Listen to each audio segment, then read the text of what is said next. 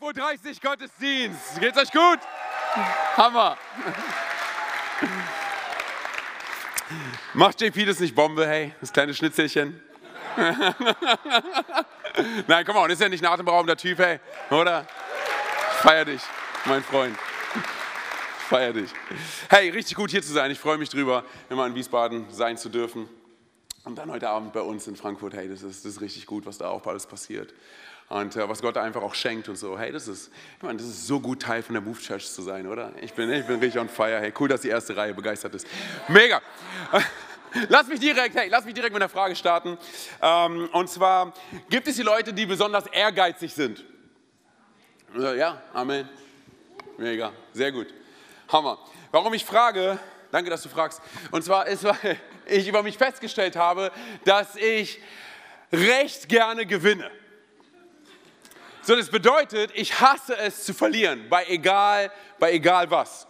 So, das bedeutet, wenn wir zum Beispiel bei uns zu Hause einen Spieleabend machen und ich verliere, du musst dir vorstellen, und ich lüge nicht, ich liege danach im Bett und ärgere mich darüber, dass ich verloren habe und denke darüber nach, rekapituliere, was ich alles hätte machen können, um zu gewinnen. Ihr denkt, ich mache Spaß, ich meine es ernst. Hey, und nicht nur das, nicht nur das, sondern wenn ich gegen meine Frau spiele, ich hasse es, gegen sie zu, zu verlieren, hey. So, ich hasse es so sehr, ich würde am liebsten schummeln. Ich sage nicht, dass ich es tue, aber ich würde am liebsten schummeln, nur damit sie nicht gewinnt. Hey. Und wenn ich, wenn ich gegen meine Kinder spiele, so kennt ihr die Eltern, die ihre Kinder gewinnen lassen und sagen, hey Mann, das hast du voll gut gemacht, super, toll. So bin ich nicht. Hey. Wenn ich gegen meine Kinder spiele, hey, dann haben sie den härtesten Gegner vor sich. Und ich weiß, ich rede von einem Sechsjährigen und einer Zweieinhalbjährigen, aber ich habe da echt ein Problem. Und wenn sie gerade am Gewinnen sind, dann würde ich am liebsten das Spielfeld nehmen und einfach umkicken. So, ich weiß, ey, und manche Leute sagen, ey, du, man, man, lernt wichtige Lektionen dadurch, dass man auch mal verliert. Ich sage ganz ehrlich, ich will am liebsten gar nichts lernen, wenn es darum geht. Und ich will ein unwissender Gewinner sein, als ein Verlierer, der was gelernt hat. Weil verlieren für mich, ich sage dir ganz ehrlich, es ist keine Option. Ich will, ich will gewinnen. Ich will, dass meine Kinder lernen, was es bedeutet zu gewinnen. Zum Beispiel auch, wenn wir, wenn wir uns Sportarten angucken, Sportarten, die mich vielleicht auch gar nicht interessieren. Wenn ich einmal in it bin, dann bin ich in it. Hey. Auf lächerliche und peinliche Art und Weise. Das bedeutet, ich fange an zu tanzen, zu schreien und auszurasten. Ich erinnere mich, wenn ich, wenn ich am Spielfeldrand von meinem Sohn stehe, ich bin, der, ich bin einer dieser Väter, der ausrastet, okay? Der ganz nah am Spielfeldrand steht und schreit, geh ran! Hau ihn um! Hol dir den Ball! Gucken mich die anderen Eltern komisch an? Ja. Und der Trainer auch? Vielleicht. Aber hey, ich sage dir ganz ehrlich, es geht mir gar nicht so sehr um das Spiel. Es geht mir einfach nur darum, ich will gewinnen. Hey. Ja, ich weiß, ich habe da, hab da, hab da ein paar Herausforderungen. So, ne? Aber was ich gemerkt habe über mich selber ist, ähm, dass ich, ich will gewinnen, hey, weil es mir ein Gefühl von Glück gibt. So, das bedeutet nach einem Spiel, wenn meine Kinder zum Beispiel irgendein Spiel machen oder sowas und dann Trainer kommen oder irgendjemand der Eltern sagt, hey, ihr seid alles Gewinner. Dann denke ich, nein, das stimmt nicht. Der Punktestand am Ende des Spiels sagt, ob du Gewinner bist oder nicht. Und ich will das meinen Kindern beibringen. Ja, weil die Welt so ist, hey. So, ne? Und ich werde alles daran setzen, dass meine Kinder deine Kinder besiegen. Es ist so. Aber, aber folgendes habe ich festgestellt, und zwar, dass ich nicht alleine bin, hey. Dass ich nicht der Einzige bin, der so ist. Meine Frau und ich wurden mal zu einem äh, Silvesterabend bei Freunden eingeladen. Und äh, die Gastgeber haben entschieden nach dem Essen, hey, wir können bis Mitternacht, wir können einfach noch so einen Spieleabend machen. Was sie nicht gewusst haben, ist, wie ehrgeizig ich bin. Und wie ehrgeizig JP ist, der auch mit am Tisch saß. Folgendes ist passiert. Der Abend eskalierte an dem Punkt, an dem JP als Verlierer vom Tisch gehen musste und anfing, allen meinen Gegnern zu erzählen, was sie machen müssen, um gegen mich zu gewinnen. Er hat Dinge verraten, die er nicht verraten durfte. Und ich war sauer, ich habe kein Wort mehr mit ihm geredet. Und kennt ihr das? Das ist kein Spaß. Und kennt ihr das, wenn, wenn am Tisch, wenn, wenn alle merken, es ist eine komische Stimmung und keiner traut sich irgendwas zu sagen und es ist richtig awkward. Wir hatten das vor kurzem bei uns zu Hause, wir haben auch einen Spielabend gemacht. Und ähm, diesmal eskaliert es nicht zwischen mir und JP, sondern zwischen JP, ihr merkt, die Konstante ist die gleiche. Zwischen, J, zwischen, J, zwischen, JP, zwischen JP und einem anderen Spieler, dessen Namen ich nicht nennen darf. Holger. Und.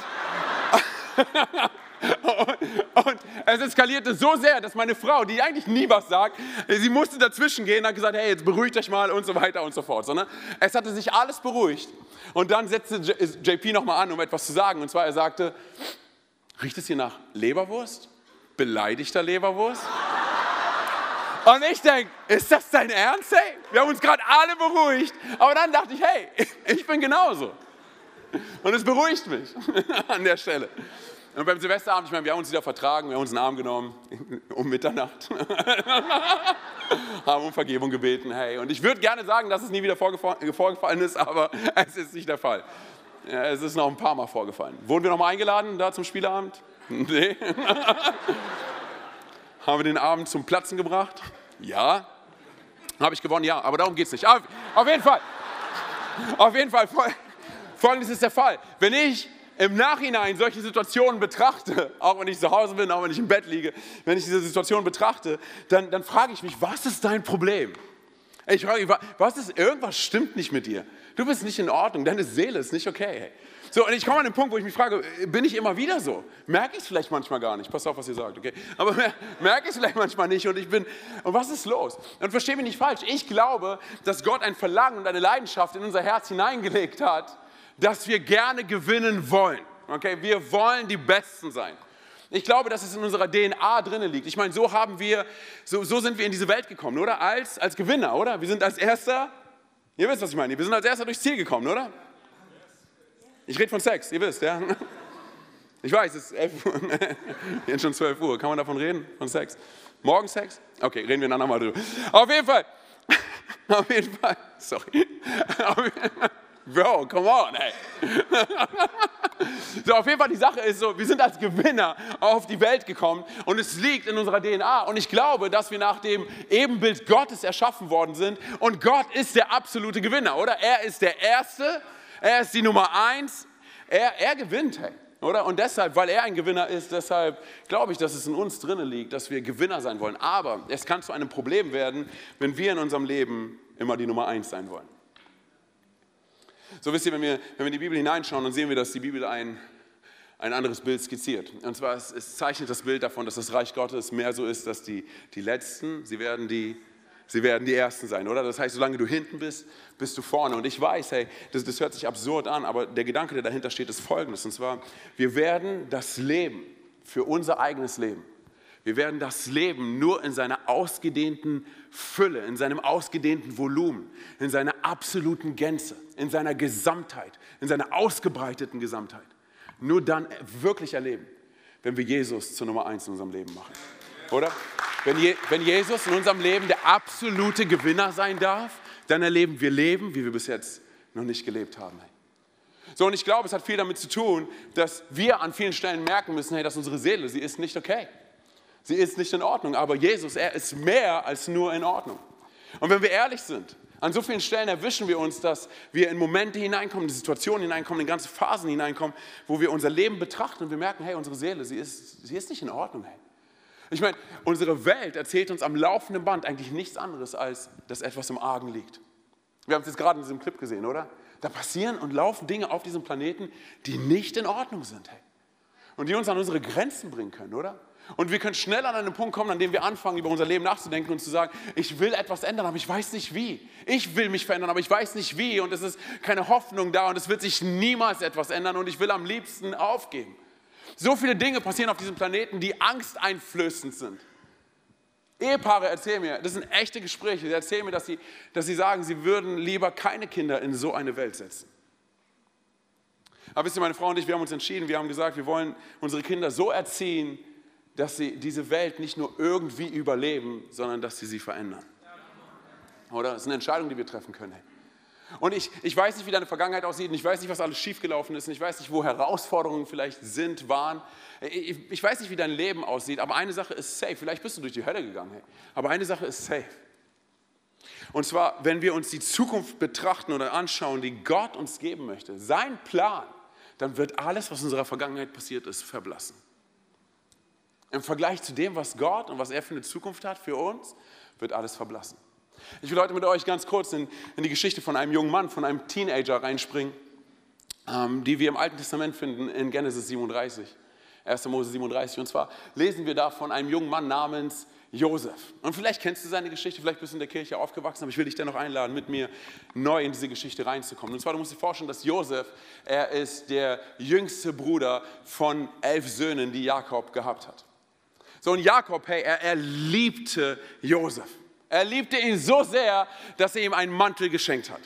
Und es war nicht irgendein Mantel, es war ein richtiger Stylo-Milo-Mantel, okay, so ein Karl Lagerfeld-Mantel. Ja, atemberaubendes Ding. Und er wollte, dass Josef Freude daran hat, an diesem Mantel. Er wollte, dass dieser Mantel ihm zeigt, wie sehr er ihn, wie sehr er ihn liebt. Hey. Und dann lass uns reinspringen in Genesis 37, die ersten Verse. Eines Nachts hatte Josef einen Traum, den er seinen Brüdern erzählte. Da hassten sie ihn noch mehr. Hört, was ich geträumt habe, begann er. Wir waren draußen auf dem Feld und banden das Getreide in Gaben zusammen. Meine Gabe stellte sich auf und blieb stehen. Eure Gabe scharte sich um sie und verneigte sich vor ihr. Du willst also König werden und über uns herrschen, verhöhnten ihn seine Brüder. Und sie hassten ihn noch mehr wegen seines Traums und dem, was er gesagt hatte. Später hatte Josef noch einen Traum, auch diesen erzählte er seinen Brüdern. Ich träumte, sagte er, die Sonne, der Mond und elf Sterne verneigten sich vor mir. Diesen Traum erzählte er nicht nur seinen Brüdern, sondern auch seinem Vater und dieser wies ihn deswegen zurecht. Was für einen Traum hast du da gehabt? fragte er. Sollen deine Mutter, deine Brüder und ich uns etwa vor dir verneigen? Josefs Brüder waren eifersüchtig auf Josef, aber sein Vater dachte über diesen Traum nach. Bevor wir da einsteigen, möchte ich dir eine Sache sagen, die safe ist, okay, für dein und mein Leben. Und zwar, es wird Menschen auf diesem Planeten geben, die dich ungerecht behandeln werden. Es wird Menschen auf diesem Planeten geben, die dich ablehnen werden. Ich meine, Jesus selber hat es gesagt, oder? Sie haben mich abgelehnt, geh safe davon aus, dass sie dich ablehnen werden. Es wird Menschen auf diesem Planeten geben, die dir deine Erfolge und deine Möglichkeiten und deine Karriere und deine Partnerwahl und so weiter und so fort, sie werden sie dir nicht gönnen. Sie werden dich meiden aufgrund dessen. Sie werden dich ignorieren. Und sind wir ehrlich, wenn wir uns das anschauen, dann können wir schnell zu einem Punkt kommen, wo wir sagen, völlig zu Recht, das stinkt.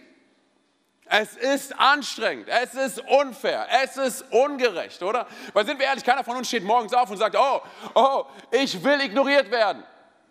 Keiner von uns steht morgens auf und sagt, oh, ich will abgelehnt werden. Oh ja, ich möchte so sehr ignoriert werden, weil endlich habe ich dann wieder Zeit, ein Buch für mich selber zu lesen oder alleine ins Kino zu gehen. Hey, keiner von uns steht morgens auf und sagt, hey, ich freue mich für all die Leute, die eingeladen worden sind zu dieser einen Party, zu der ich nicht eingeladen worden bin. Keiner von uns, oder? Das ist unfair, es ist, es ist ungerecht, das ist Absturz, es stinkt. Okay, lass uns wieder einsteigen ähm, in die Bibelstelle Genesis 37. Josefs Brüder sahen Josef bereits von weitem kommen. Noch bevor er bei ihnen war, fassten sie den Entschluss, ihn umzubringen. Da kommt ja der Träumer, sagten sie zueinander. Los, wir töten ihn und werfen ihn dann in eine der Zisternen. Anschließend erzählen wir, ein wildes Tier habe ihn gefressen. Dann werden wir ja sehen, was das all seinen Träumen wird. Okay, wir überspringen ein paar Verse. Vers 27. Lasst uns Josef an diese ismaelitischen Händler verkaufen. Wir wollen uns nicht an ihm vergreifen. Schließlich ist er ja unser Bruder, unser Eigenfleisch und Blut. Seine Brüder waren einverstanden. Also warteten sie, bis die Händler da waren. Dann holten sie Josef aus der Zisterne und verkauften ihn für 20 Schekel Silber an die Ismaeliter, die ihn mit nach Ägypten nahmen. Okay, das, was wir uns vor Augen halten müssen, ist folgendes. Und zwar, Teil unseres Lebens wird es sein, dass wir abgelehnt werden, vielleicht sogar gehasst werden. Und daraus resultierend, dass Ungerechtigkeit unser Leben trifft. Das bedeutet, es wird Menschen in unserer Umgebung geben, hey, die, die die Gunst und die Gnade und die Liebe und die Freude, die auf deinem Leben liegt, sie werden sie nicht mit dir teilen. So, aber weißt du, was, was safe ist und weißt du, was mich berührt und weißt du, was mich bewegt? Hey? Zu wissen, dass wir es mit einem Gott zu tun haben, der sagt, mein Plan für dein Leben wird dennoch inmitten von Ablehnung und inmitten von Ungerechtigkeit voll und ganz zum Zug kommen. Und lass mich dir sagen, warum. Weil Gottes Plan nicht abhängig davon ist, was Menschen alles probieren, um dich zum Verlieren zu bringen, sondern davon abhängig ist, was er alles getan hat, um zu siegen. Oder? Und weil Jesus am Kreuz gesiegt hat für dich und für mich, sind wir Gewinner, oder? Er hat gesiegt für uns alle, oder? Und genau das sollte Josef erleben, aber bis er dorthin kommt, sollte noch einiges an Zeit vergehen. Das war, du musst dir vorstellen, Josef hat sich auf den Weg gemacht, um zu seinen Brüdern zu gehen, oder? Und er machte sich auf den Weg und seine Brüder haben ihn von weitem schon gesehen und sie sagten, oh, da kommt er, Joe, der Träumer, da kommt er. Komm on, lass uns ihn schnappen und lass uns ihn umbringen. Und ein anderer Bruder meinte, nein, nein, nein, hey, das können wir nicht tun, wir wollen nicht sein Blut an unseren Händen haben. Und dann hatten sie eine andere Idee, und zwar, sie haben ihn seinen Mantel abgezogen, haben ihn in Blut getränkt, haben ihn genommen, Josef, haben ihn in ein Loch geworfen und haben darauf gewartet, dass irgendjemand kommt, um ihn abzukaufen. Und dann kamen Sklavenhändler aus Ägypten, sie kamen und sie haben ihren eigenen Bruder verkauft für 20, 20 Shekel Silber. Du denkst, dass deine Geschwister schlimm sind? Oh, diese Jungs hatten es drauf. Ey. Oder sie haben, ihn, sie haben ihn verkauft und dann nehmen sie diesen Mantel, blutgetränkt und sie gehen, sie gehen zu ihrem Vater und sagen, er wurde gerissen von einem Tier, er wurde umgebracht von einem Tier. Und sein Vater Jakob, er fing an zu weinen und die Bibel erzählt davon, dass er untröstlich war. Er konnte nicht getröstet werden. Sein Sohn war tot, war weg. Und ich kann mir vorstellen, wie, wie sein Vater zu, zu den Söhnen gegangen ist und gefragt hat, was ist passiert, was ist passiert? Und sie sagen, wir wissen es nicht. Wir, wir wissen es nicht. Und ich weiß nicht, wie es mit dir ist, aber wenn ich Bibelstellen lese, so, dann stelle ich mir das meistens so im Kopf vor, wie das abgelaufen ist. Und ich erinnere mich daran, wie, wie, wie ich Geschrei höre aus unserem Kinderzimmer. Und ich hingehe zum Kinderzimmer und ich sehe, ein Kind weint und das andere steht daneben. Und ich frage, was passiert? Ich weiß es nicht. Ich weiß es nicht. Und dann kommt immer noch der Zusatz dazu. Ich habe nur. Kennt ihr das? Als würde es irgendetwas besser machen, oder? Ich habe nur ihr Gesicht benutzt als Straße für mein Auto. Oder? Ich habe nur den Stuhl beiseite gezogen und dann hat er sich hingepackt und sich wehgetan, oder? Ich habe nur, oder? Ist es so, ist so lustig mit Kindern, oder? Ist so lustig hey, mit, mit Geschwistern. Darf ich mal ganz kurz fragen, haben wir hier äh, die ältesten Brüder und Schwestern in deiner Familie, hey? Schaut euch diese traumatisierten Leute an, hey. Oder? Brauchen Seelsorge, hey. Haben, haben, wir, haben, wir, haben wir die jüngsten Geschwister da wie ich? Hey, die jüngsten Geschwister. Ja. hey, es ist so lustig. All die Ältesten sind so, ja, hier. Hier bin ich. Die Jüngsten, wow! Ich liebe das Leben! Hey, oder? Es ist, es ist crazy, hey. hey. Es ist verrückt, hey, mit Geschwistern, oder? Es ist, es ist verrückt. Und gerade wenn es um Ungerechtigkeit geht, oder? Weil sind wir ehrlich, hey, wenn etwas in unserem Leben passiert, was ungerecht ist, dann hilft uns nur nicht weiter. Weil du und ich, wir können nur aufgrund von Neid auf unserer Arbeitsstelle ungerecht behandelt werden, oder? Du und ich, wir können nur aufgrund unserer Herkunft gehasst werden. Du und ich, wir können nur aufgrund unseres Traumes abgelehnt werden. Sind wir ehrlich, nur, nur hilft uns nicht weiter. Und wenn wir uns diese Geschichte anschauen von Josef, ich frage mich ganz ehrlich, was hat er getan? Um das zu verdienen? Was hat er getan? Hey? Sind wir mal ganz kurz, sind wir mal ehrlich, hey? Das, was er getan hat, ist, dass sein Vater ihn geliebt hat. Dafür kann er nichts, oder? Dann hat er einen Traum von Gott bekommen. Dafür kann er auch nichts. Und was er dann getan hat, war, er hat, er hat seinen Traum geteilt mit seinen Brüdern. Warum? Weil er ihnen vertraut hat. Sind wir mal ehrlich, manche Leute, die, die legen ihm das so aus, von wegen, ja, er war arrogant und stolz und sonst was. Mann, er war 17 Jahre alt, er war vielleicht 16, er war, er war ein Teenie. Er, er hat einfach vertraut, einfach geredet. So mehr nicht. Ich kenne das von mir, wenn, wenn ich in einer Umgebung bin, hey, von Menschen, denen ich vertraue, dann rede ich erstmal und danach denke ich. Ja, weißt du warum? Weil das Leben abenteuerlicher ist. Wer weiß, was ich als nächstes sage? Nur Gott weiß es. Come on, oder? Du denkst nicht drüber nach, du redest einfach. Du redest einfach. Oder er hat einfach sein Herz geteilt. Dennoch, Klammer auf. Pass auf, mit wem du deine Träume teilst.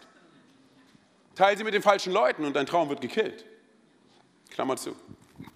Was, was hat er getan? Was, was hat er getan, um das zu verdienen? Und ich bin ganz ehrlich mit dir, nichts. Absolut nichts. Absolut nichts. Weißt du, was wir verstehen müssen? Und zwar folgendes, und zwar, dass Gottes Versprechen, hör mir gut zu, hey, weil das ist wichtig. Gottes Versprechen, sie kommen manchmal in Verbindung, sie kommen manchmal in einem Paket mit Hindernissen. Und ich will dir sagen, warum, hey. Weil in der Geschichte, die Gott mit dir schreibt, da geht es nicht um dich, sondern es geht um ihn.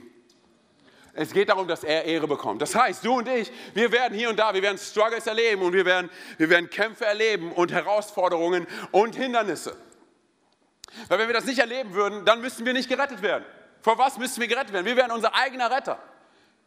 Aber erinnere dich mal ganz kurz an die Geschichte, aus der du rausgerettet worden bist. Rate mal, wer die Ehre bekommen hat.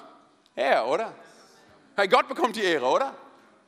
Und deshalb müssen wir Folgendes verstehen, hey, es kann sein, dass wir, dass wir Versprechen bekommen, hey, die, die mit einem Sturm beginnen. Es fühlt sich an wie ein Sturm, es sieht aus wie ein Sturm, aber es ist kein Sturm, es ist ein vorbereitet werden, es ist ein trainiert werden für das Versprechen, was Gott für uns vorbereitet hat. Hey.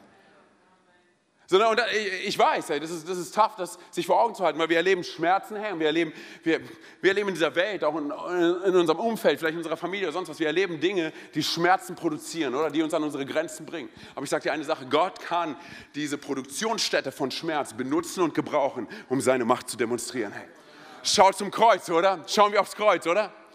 Hey, er, er, er benutzt das Kreuz als Rettung für jeden von uns um Vergebung in die Welt hineinzubringen. Auf eine Art und Weise, wie die Welt es noch niemals erlebt hat. So deshalb, äh, bitte verstehe, du und ich, wir werden durch Phasen hindurchgehen und wir können uns nicht entscheiden, durch welche Phase wir hindurchgehen. Aber wir können entscheiden, mit wem wir durch die Phasen hindurchgehen, oder? Hey. Und es ist eine Entscheidung, die wir treffen und ich will dir ans Herz legen, hey, Jesus zu wählen. Warum? Weil Jesus der Beste ist. Weil Jesus der Erste ist, oder? Er ist die Nummer eins, hey. Er ist der absolute Gewinner und er kann unseren Zerbruch nehmen und ihn, und ihn heilen. Und auf einmal wird aus dem Ort unseres größten Schmerzes der Ort unseres größten Sieges. Und es soll nicht nur ein Sieg sein für uns, sondern auch für Menschen um uns herum. Hey, das ist es, was Jesus tut. So, wir sehen es bei Josef. Josef, er landet bei den Sklavenhändlern und danach landet er in einem Haus von einem Mann namens Potiphar. Und du musst dir vorstellen, Potiphar ist ist der Oberbefehlshaber der ägyptischen Armee. Und, und Potiphar ist schlau. Potiphar sieht das Potenzial, was auf Josef liegt. Er sieht, dass da etwas Besonderes an ihm ist. Und er setzt ihn ein als zweiten Mann in seinem Haus, über sein Haus, über sein Anwesen, über all die Leute. Hey, weißt du, was mir das zeigt? Ich finde das super interessant. Hey. Es zeigt mir Folgendes. Und zwar, es kann sein, dass, dass Ablehnung unser Leben trifft. Es kann sein, dass wir ungerecht behandelt werden und aufgrund dessen, dass wir, dass wir ungerecht behandelt werden, Chancen verpassen. Aber weißt du, was verrückt ist? Hey, zu wissen, dass nichts und niemand uns wegnehmen kann, was Gott über unser Leben ausgesprochen hat. Oder? Wie gut ist das, oder? Weil seine Brüder, sind wir ehrlich, die konnten ihm seinen Mantel stehlen, den, den, den sein Vater ihm geschenkt hat, aus Liebe. Aber was sie ihm nicht stehen konnten, ist, was Gott, der Vater, aus Liebe auf Josef gelegt hat, oder? Hey, und ich glaube, es ist herausfordernd, weil wir, wir, wir, erleben, erleben Situationen, die uns an unsere Grenzen bringen und, und wir vergessen diesen Aspekt. Oh, Gott hat das über mein Leben ausgesprochen. Und es wird tough und es wird, es, wir erleben Hindernisse und es wird schmerzhaft und wir kommen an unsere Grenzen. Aber ganz kurz, halt jetzt mal bitte ganz kurz vor Augen, da muss etwas Besonderes und etwas Atemberaubendes an Gunst, an Liebe auf deinem Leben liegen. Sonst wäre es nicht so tough, hey. Oder sonst, wäre, sonst würde es sich nicht so anfühlen, wie als würde die, die, die, die Hölle dich, dich, dich versuchen zu, zu überwinden, oder? Da, da muss etwas Besonderes auf deinem Leben liegen. Und Menschen um uns herum, sie werden das erkennen. Und einige Menschen, sie werden, sie werden uns fördern und andere, sie werden uns hassen. Aber das, was wir, was wir uns vor Augen halten müssen, ist Folgendes, und zwar gerade in solchen Momenten, was der Schlüssel für unsere Zukunft ist. Was ist der Schlüssel für unsere Zukunft? Zu verstehen, wer unsere Zukunft in seiner Hand hält. Und das ist weder Job, noch Karriere, noch Erfolg. Es ist Gott allein. Es ist Gott alleine. Das bedeutet, Gott hat Dinge in dich hineingelegt und hat Dinge installiert in dein Leben hinein, die Umstände dir niemals stehlen können. Egal was. Egal was. Ich meine, wir springen zurück zu Josef und Josef, der, ich meine, er erlebt den absoluten Traum, oder? Ich meine, come on, er war im Loch, er war, er war bei den Sklavenhändlern als Sklave unterwegs und jetzt auf einmal ist er der zweite Mann in dem Haus des Oberbefehlshabers der, der ägyptischen Armee. Hey, wie verrückt ist das, oder? Das ist, das ist atemberaubend, was er erlebt, oder? Und, und Potiphar ist begeistert von ihm, weil er sieht, überall, wo, wo Josef ist, hey, da, Josef ist erfolgreich in allem, was er tut. Überall, wo er seine Hände drauflegt, da, da, da liegt Segen drauf. Aber es sollte, nicht so, es sollte nicht so bleiben, oder? Und zwar, Potiphar war, war begeistert von, von, von Josef, aber genauso war auch die Frau von Potiphar begeistert von Josef. Oder? Sie war heiß auf ihn. Hey, come on. Sie war, sie war so, Joe, komm ins Bett, Joe. Oder? Sind wir ehrlich? Hey? Sie hat alles dran gesetzt. Hey. Und weißt du, was mir das zeigt? Dass jedes Mal, wenn, jedes Mal, wenn, wenn Gott etwas vorbereitet hat an Weg, um dich zu promoten, wird es Dinge und Menschen in deiner Umgebung geben, die alles daran setzen werden, dich wieder runterzuziehen. Ist dir schon mal aufgefallen? Ist verrückt, oder? Hey, und deshalb, du und ich, wir tun gut dran, zu schauen, wer unsere Freunde sind. Zu schauen, in welchen Beziehungen wir drin sind. Zu schauen, mit welchen Menschen wir unterwegs sind und welche Menschen uns prägen dürfen. Weil ich sage dir eine Sache, die Leute, mit denen wir unterwegs sind, entweder werden sie uns halbieren oder sie werden uns verdoppeln. Entweder sie werden uns halbieren oder sie werden uns verdoppeln. Genauso ist es auch in deiner Partnerwahl. Hey, wenn du gerade dabei bist, dich zu daten mit jemandem, dann schau, ob diese Person dich halbiert oder ob sie dich verdoppelt, weil du musst dein ganzes Leben mit ihr verbringen. Okay, also, wo sind die Menschen? Hey, ich meine, check your circle. Wer sind die Leute, mit denen ich mich umgebe? Wer sind die Leute, hey, die, die, die in mein Leben reinreden dürfen? Potiphas Frau war verrückt. Ich sag, wie es ist. Hey. Sie war crazy, sie war loco. Hey. Sie war, nee, nee, wirklich, kein Spaß. Sie, war, sie, sie, sie hat gesagt, hey, ich setze alles auf meine Karte, ich will einen One-Night-Stand haben mit dir, Joe. Komm ins Bett, Joe. So, sie, war sie war eine desperate Housewife. Ich sag's, wie es ist. Und sie hat alles dran gesetzt, dass er, dass, dass er mit ihr schläft. So. Und, und, und Joe sagte nein. Lass uns ganz kurz reinspringen und lesen, was passiert ist. Doch Josef weigerte sich. Mein Herr vertraut mir in allem. Ich meine, ganz kurz, schau dir mal an, wie weit Josef steht, hey, im Haus von Potiphar. Doch Josef weigerte sich. Mein Herr vertraut mir in allem, was sein Hauswesen betrifft. Er hat in diesem Haus nicht mehr Macht als ich. Er hat mir nichts vorenthalten außer dir, denn du bist seine Frau. Wie könnte ich so etwas tun? Es wäre eine große Sünde gegen Gott. Und weißt du, was mich begeistert? Hey, die Sicht von, von Josef. Und zwar sagt er zu, in erster Linie geht es darum, dass, dass ich nicht, mich nicht verschuldige an, an, an, an, an Potiphar oder daran, dass er, mir, dass er mir Vertrauen entgegengebracht hat, was super wichtig ist. Aber in, in erster Linie bringe ich die Schuld Gott gegenüber. Hey, ich, ich versündige mich an Gott. Das ist nicht, das ist nicht in Ordnung. Hey. Eigentlich sagt er nichts anderes als hör zu. Hier geht es nicht, verrückte Frau, hier geht es nicht um dich und um mich. Hey. Hey, hör zu, hier geht es hier geht's auch nicht um Potiphar. Hier geht es auch nicht darum, dass du einen absoluten Schaden hast, sondern hier geht es um was anderes. Und zwar, ich könnte das Gott niemals antun. Und sie fühlt sich so abgelehnt, dass sie was tut. Sie erzählt überall rum, er hätte versucht, sie zu vergewaltigen. Und dann landet er wieder im Gefängnis. Lass uns nochmal ganz kurz reinspringen in die, in die Geschichte. Doch jo, jo, Josef weigerte sich. Nee, die nächste. Genau. Als Potiphar das hörte, war er außer sich vor Zorn. Er ließ Josef in das Gefängnis werfen, in dem die Gefangenen des Königs eingesperrt waren. Doch der Herr war auch dort mit Josef und sorgte dafür, dass Josef die Gunst des Gefängnisverwalters gewann. Hey, ich weiß nicht, wie es mit dir ist, aber ich finde, dass das, was hier passiert, nicht in Ordnung ist. Josef hat sich korrekt verhalten, oder? Oder? Er, er hat alles richtig gemacht. Diese Frau ist gekommen und sie hat versucht, ihn zu verführen. Und, und er sagte nein. Und sie packte ihn an dem Gewand und er riss sich los und er rannte raus aus dem Haus mit nacktem Hintern. Und sie hatte immer noch das Gewand in der Hand. Er hat, ich, ganz kurz mal Side Note, okay? Ich glaube, das ist wichtig für jeden von uns. Und zwar, wenn, wenn Versuchung manchmal in unser Leben kommt, hey, dann ist das Mutigste, was du und ich tun können, zu fliehen. So, er floh. Er sagt, nein, auf gar keinen Fall. Und er, er, rannte aus dem Haus raus. Sie hielt das Gewand fest. Und ich, ich weiß nicht, aber kennst du die Situation, wo, wo alles um dich herum, es fühlt sich so, du fragst dich, wo ist oben und unten? Hey, was, was passiert hier? So, äh, Leute schreien dir ins Gesicht und sagen, hey, das ist unfair. Du selber erwischst dich, wie du rufst und sagst, Gott, wo bist du? Wo bist du in meiner Ehe? Wo bist du in meinem Job? Wo bist du in den Beziehungen, die ich habe zu meinen Kindern? Wo bist du in den Freundschaften, die ich habe? Warum passiert mir das alles? Und dann hat es mich erwischt. Hey, hauen wir noch mal ganz kurz den letzten Vers ran. Doch der Herr, halt dich fest, okay?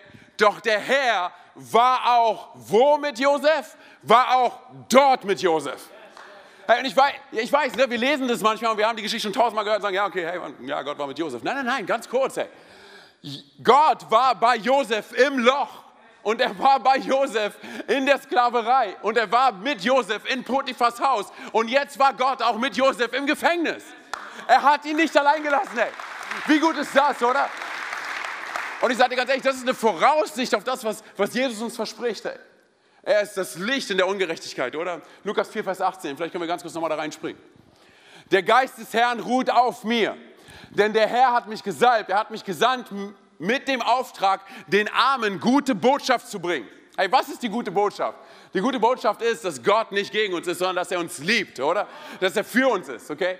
Den Gefangenen zu verkünden, dass sie frei sein sollen und den Blinden, dass sie sehen werden, den Unterdrückten die Freiheit zu bringen. Hey, wie, wie gut ist das zu wissen, dass, hey, es kann gut möglich sein, dass du dich ungerecht behandelt fühlst. Es kann gut möglich sein, dass du dich verloren fühlst wie noch niemals zuvor. Lass mich dir eine Sache sagen. Gott hat dich gefunden, noch lange bevor du verloren gegangen bist.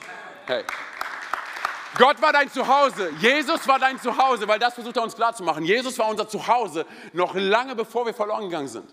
Er hat uns geliebt, noch lange bevor, bevor wir abgelehnt worden sind. Hey. Und die gute Botschaft ist, dass Gott für uns ist, dass Gott nicht gegen uns ist, dass er uns liebt, dass er uns annimmt, dass sein Plan über unserem Leben echt ein guter Plan ist, oder? So, und ich glaube, hey, wenn, wenn wir das für unser Leben annehmen können, dann werden wir anders durch unser Leben hindurchgehen. Mit einer Sicht, die von Gott kommt, die göttlich ist. Mit einer Sicht, die, die uns zeigt, wenn wir morgens aufstehen, hey, das, es kann sein, dass da, dass da Ungerechtigkeiten sind, oder? Es kann sein, dass wir missverstanden werden. Aber ich sage dir ganz ehrlich, wenn das einzige Missverständnis, was wir überwinden müssen, das ist, ob Gott uns liebt oder nicht, dann lass mich dir sagen, Gott liebt dich. Gott liebt dich. Und deshalb, weil Gott dich liebt, wird alles gut. Du bist Single, alles wird gut. Du bist verheiratet, alles wird gut. Du hast Stress im Job, alles wird gut. Alles wird gut. Das ist die Sicht, die Gott auf unser Leben hat. So, und manchmal müssen wir nur über uns selber hinwegkommen und verstehen, dass Gott uns nicht vergessen hat. Und verstehen, dass, dass Jesus uns in einer Art und Weise annimmt, wie es kein anderer tun kann. Und ich weiß, wir lesen diese Geschichte und wir fragen uns, hey, ja, was, was ist jetzt? Ich meine, Josef sitzt im Gefängnis. Ist es so einfach für ihn, das so anzunehmen? Lass uns ganz kurz schauen, wie es weitergeht.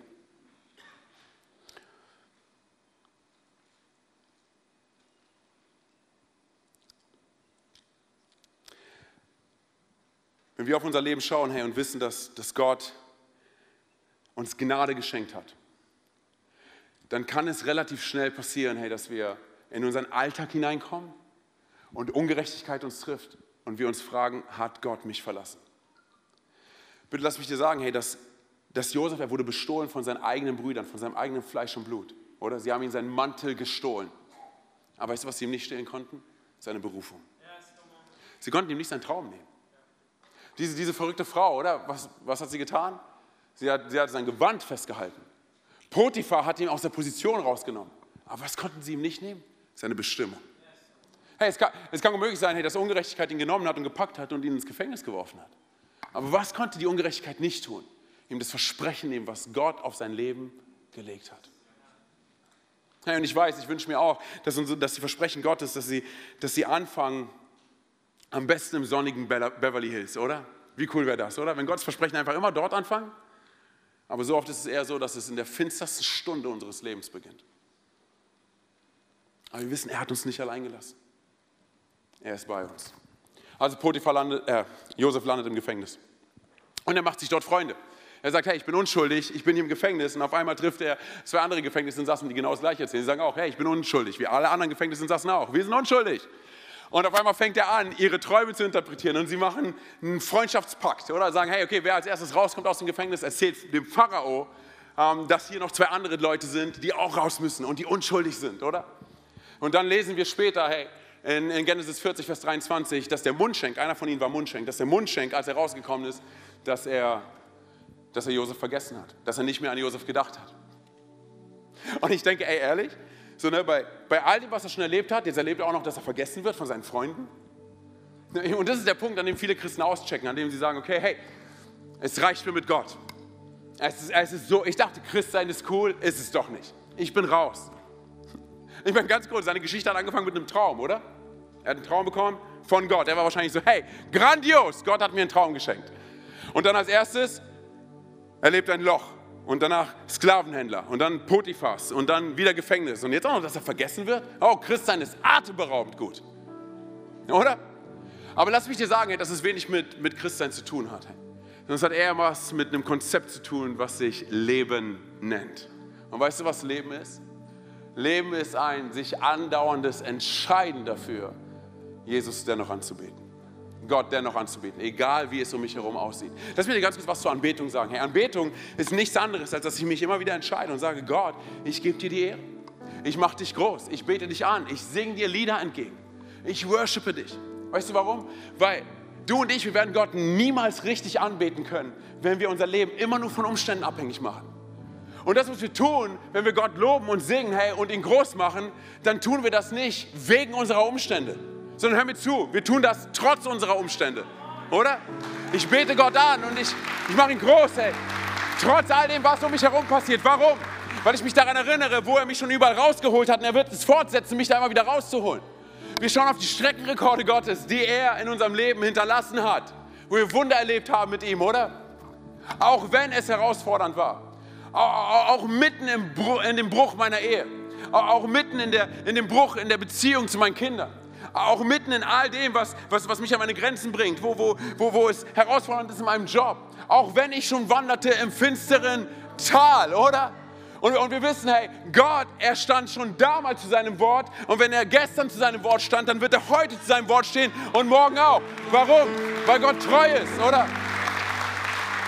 Er ist so treu und so voller Wahrheit und so voller Liebe und so voller Barmherzigkeit. Und er stand gestern zu seinem Wort, hey, und wenn er gestern zu seinem Wort stand, dann wird er heute zu seinem Wort stehen. Wie gut ist es das? Und das ist es halt. Ey. Wir, wir kommen manchmal in so einen Modus rein als Christen. Wir sagen, ey, wir kennen das alles, ich weiß. Und dann finden wir uns wieder in einer Situation und wir sagen, es ist ungerecht. Gott, wo bist du? Oh, er war treu gestern, dann wird er heute auch treu sein. Und, und wir wissen, wir können ihn anbeten, weil auch wenn wir nicht perfekt sind oder die Situation um uns herum nicht perfekt ist, Gott ist perfekt. Er ist perfekt. Er ist perfekt. Und ja, hey, ungerechte Situationen werden passieren und, und, hey, und wir, werden, wir, werden, wir, werden, wir werden missverstanden werden. Aber ich sage dir ganz ehrlich, hey, Ungerechtigkeit hat nicht so viel zu tun mit Fairness und ist das fair oder ist es nicht fair. Hat mit etwas ganz anderem zu tun. Und zwar mit unserem Herzen. Hey, wie sieht es aus in meinem Herzen? Bin ich bereit, auch treu zu sein in den schlimmsten Umständen meines Lebens? Bin ich bereit, treu zu sein, auch in der Ungerechtigkeit? Bin ich bereit, treu zu sein mit Dingen, die mir anvertraut worden sind und mir nicht gehören? Bin ich bereit, treu zu sein, auch in der Armut? Und wisst ihr, Armut kannst du in, jede, in, jede, in, in jegliche Richtung ausweiten, weil da geht es nicht in erster Linie um Geld. Weil du kannst, sind wir ehrlich, ich meine, du kannst, du kannst reich sein und alles Geld der Welt haben und dennoch bist du arm an Freundschaften, arm an Gesundheit, arm an Hoffnung oder? So auf der anderen Seite kannst du arm sein wie eine Kirchenmaus und du bist reich an Freundschaften, reich an Freude, Wahrheit und Ewigkeit in deinem Herzen, die dir niemand nehmen kann, oder? Es geht, es geht um viel mehr als das, ey. Und dann, dann kommt Licht in unsere Finsternis hinein, wenn wir uns das vor Augen halten. So, und genauso kam auch Licht in die Finsternis und in die Ungerechtigkeit von, von Josef. Während er, während er dort liegt im Gefängnis, auf einmal arbeitet Gott wieder mit einem Traum, aber diesen Traum bekommt nicht Josef, sondern der Pharao. Und, und, und keiner seiner Leute können diesen Traum interpretieren. Und sie erinnern sich auf einmal wieder daran, hey, das ist doch Josef, der ist doch im Gefängnis, oder? Komm mal, lass uns ihn holen. Und auf einmal, von einer Sekunde auf die andere, steht Josef vor dem mächtigsten Mann von Ägypten. Und er interpretiert den Traum so, so gut, hey, dass der Pharao so begeistert ist von ihm, dass er sagt dazu, ich setze dich ein als zweiten Mann, nicht über mein Haus, über das ganze Land. Hey, ich frage mich, wie viele Leute hier in diesem Raum sind. Du hast einen Traum von Gott bekommen. Gott hat in dein Leben hineingeredet. Und dieser Traum, er wurde gekillt und du fühlst dich wie in einem Gefängnis. Aber Gott bereitet dich vor für den Palast. Hey. Oder? Von einer auf der anderen Sekunde findet er sich wieder. Hey, vor dem Pharao. Und der Pharao sagt, ich bin schier begeistert. All diese, diese Witzbolde hier, die könnten nichts interpretieren. Aber du, hey, da liegt etwas auf deinem Leben drauf. Das muss von Gott sein. Hey. Und dann lesen wir davon, hey, dass, dass einige Jahre später, da kommt eine große Hungersnot und das hat ja auch was zu tun mit dem Traum, den der Pharao gehabt hat. Um, ähm, und soll, darum sollte sich ja Josef auch kümmern und alles. So, auf jeden Fall kam eine große Hungersnot in das Land und, und Jakob schickt seine Söhne los, um, um Essen zu besorgen. Aus Ägypten, oder? Und jetzt lesen wir folgendes. Lass uns mal ganz kurz reinspringen. Genau. Josef herrschte über ganz Ägypten und jeder, der Getreide kaufen wollte, musste zu ihm gehen. So kamen auch seine Brüder zu ihm. Sie verneigten sich tief vor ihm. Ich weiß nicht, wie es mit dir ist, aber das ist es, wenn ein Traum auf einmal Realität wird. Er hat es geträumt, oder? Ich weiß, du bist nicht so begeistert, aber das ist die Sache, hey, come on, er hat es geträumt. Freunde, auf einmal sieht er es in Realität. Wie muss er ausgefreakt sein, hey? Wie oft saß er in seinem, in seinem Gefängnis und hat geweint, hat Gott gefragt, Gott, habe ich mich verhört? Bin ich verrückt? Habe ich irgendwas falsch gemacht? Wie geht es meiner Familie? Wie geht es meinen Brüdern? Wie geht es meinem Vater? Und auf einmal steht er dort. Und seine Brüder, sie knien vor ihm. Sie können ihn nicht angucken, sie schauen ihn nicht an. Sie erkennen ihn auch nicht, warum, weil er ganz viel Mascara hat. Wir sind in Ägypten, okay? So, und, und da, sind die ganzen, da sind die ganzen Mitarbeiter, oder? Und er schaut seine Brüder an. Wie muss er ausgerastet sein, hey? Sie sagt,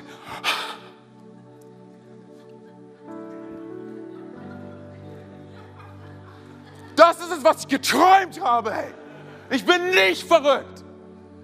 Gott hat zu mir wirklich gesprochen. Das ist es. Und er konnte ja nicht laut werden, also war er so. All seine Mitarbeiter sind, denken so, okay, crazy. Und weißt du, was mich bewegt, hey, dass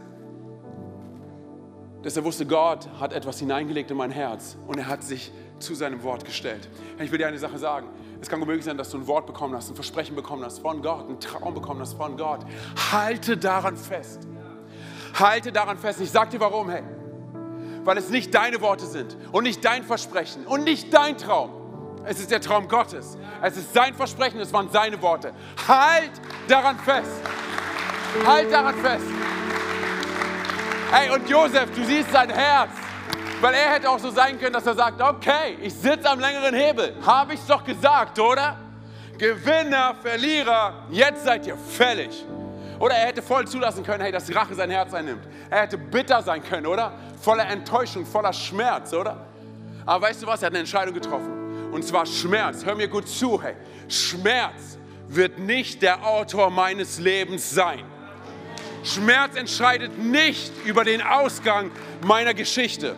Gott tut es. Lass uns noch mal ganz kurz reinspringen ins letzte Kapitel, hey, 45. Und zwar, da konnte Josef sich nicht länger beherrschen. Verlasst alle den Raum, befahl er den Anwesenden. So war er mit seinen Brüdern allein, als er sich ihnen zu erkennen gab.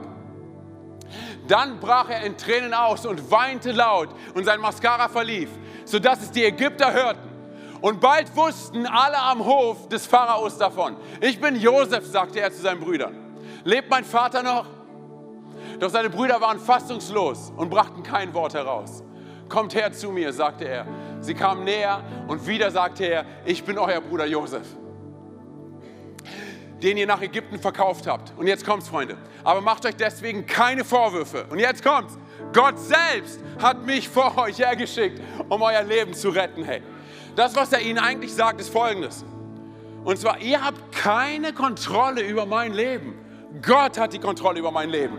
Dann sind wir ehrlich, so viele von uns, wir lassen zu, dass Schmerz und Menschen und Potiphas und Umstände und Ungerechtigkeit unser Leben kontrollieren. Können sie nicht. Wir treffen die Entscheidung, hey. Und an dieser Stelle, Josef macht es uns vor, er sagt, hey, Gott hat die Kontrolle über mein Leben.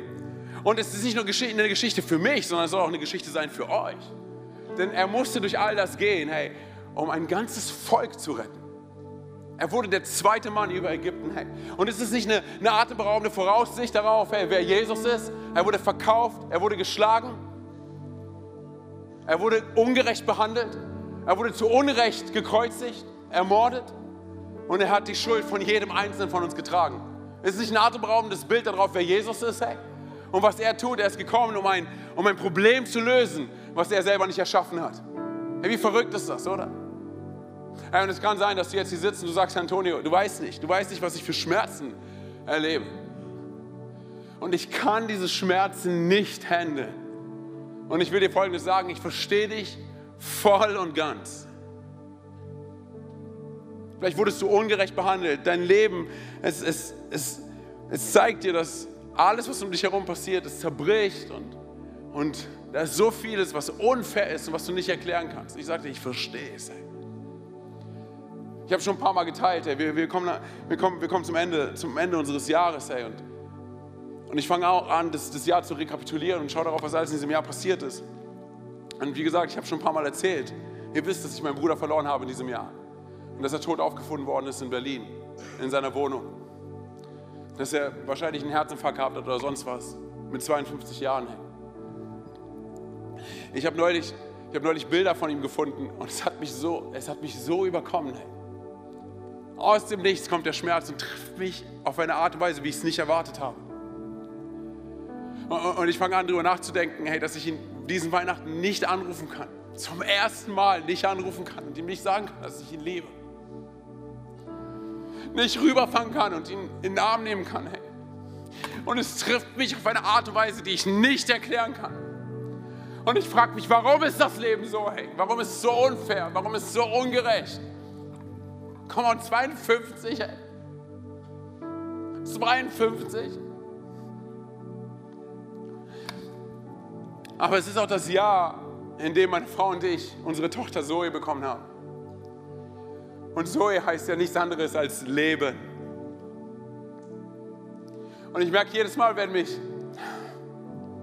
jedes Mal, wenn mich dieser Schmerz trifft und ich meine Tochter im Arm halte, in ihre blauen Augen hineinschaue und ich sage, Zoe, erinnere ich mich daran, dass sowohl mein Vater als auch meine Mutter, die schon vorgegangen sind, und jetzt auch mein Bruder, dass sie gerade Leben erleben in seiner ausgedehnten Fülle wie ich es mir wünsche für mein Leben.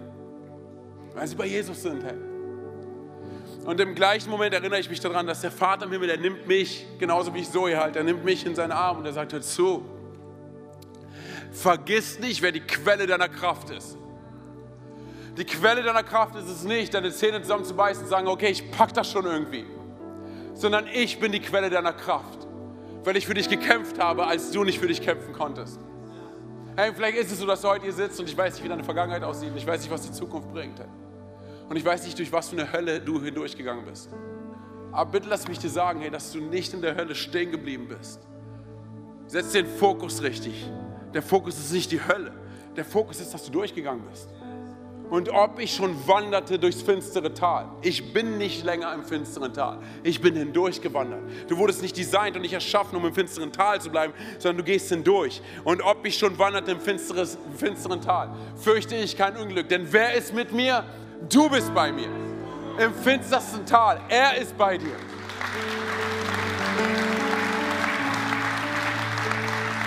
Und deine Geschichte ist noch nicht vorbei.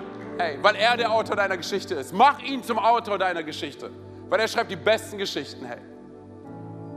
Ich habe diese Geschichte von meinem Bruder, ich habe sie erzählt in diesem Jahr zweimal auf großen Veranstaltungen, wo um die 5000 Leute da waren.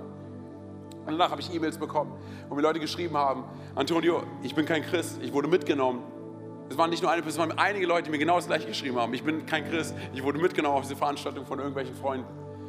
Und, und, und als du angefangen hast, von deinem Bruder zu erzählen, habe ich verstanden, da ist Leid auf diesem Planeten. Aber Jesus ist inmitten dieses Leides bei mir. Und eine Person hat mir geschrieben, an diesem Abend habe ich mein Leben Jesus gegeben. Und wisst ihr, hey, wenn, wenn diese Geschichte von meinem Bruder, der jetzt als Sieger bei Jesus ist, hey, dazu gedient hat, dass jemand anderes Jesus kennenlernt, oh, hey, was ist ein, Le ein Menschenleben wert, oder? Ich sage dir ganz ehrlich, deine und meine Geschichte, egal wie dramatisch, egal wie herausfordernd und egal wie ungerecht sie ist, sie ist nicht nur dafür da, dass du als Sieger hindurchgehst, sondern auch die Menschen um dich herum. Weil es Gottes Geschichte ist. Und Jesus hat uns versprochen, er ist bei uns bis ans Ende aller Tage. Er lässt dich nicht allein. Das ist die gute Botschaft. Das ist die beste Botschaft, die es gibt. Okay, lass uns ganz kurz alle unsere Augen schließen, einfach als Punkt der Konzentration der Privatsphäre. Hey, wenn du heute hier bist und und du hörst von diesem Gott der zweiten Chance, von diesem Gott der Liebe und der Annahme und du, du sagst, hey, ich kenne diesen Gott gar nicht. Und du möchtest aber eine Beziehung, eine Verbindung aufnehmen zu ihm, dann will ich dir gleich die Möglichkeit dafür geben.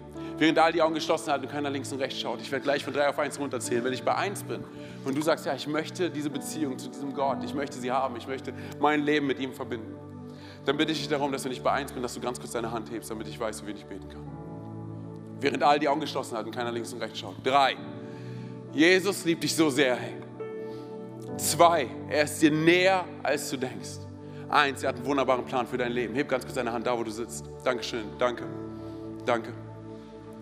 Dankeschön, auch da oben. Danke. Okay, könnt ihr ihn wieder runternehmen? Könnt die Augen wieder öffnen? Wir machen es so, ich will von hier vorne ein Gebet beten. Hier geht es nicht um Religiosität und Frömmigkeit, es geht um ein Statement, was wir ausdrücken mit unserem Mund über das, was in unserem Herzen passiert ist, okay? Und wir sprechen es alle als Church nach. Come on. Jesus. Loud and proud, Jesus, ich komme zurück zu dir. Bitte verzeih mir, wo ich vor dir weggerannt bin. Heute komme ich nach Hause. Ich glaube daran, dass du am Kreuz für meine Schuld gestorben bist, dass du am dritten Tag von den Toten auferstanden bist, dass du jetzt zur Rechten des Vaters sitzt. Du bist die Nummer eins. Du bist der absolute Gewinner. Du bist der Beste. Sei du mein König. Dir gehört mein Herz. Für jetzt und in alle Ewigkeit. Und die ganze Church sagt, Amen, Amen, Amen. Komm on, let's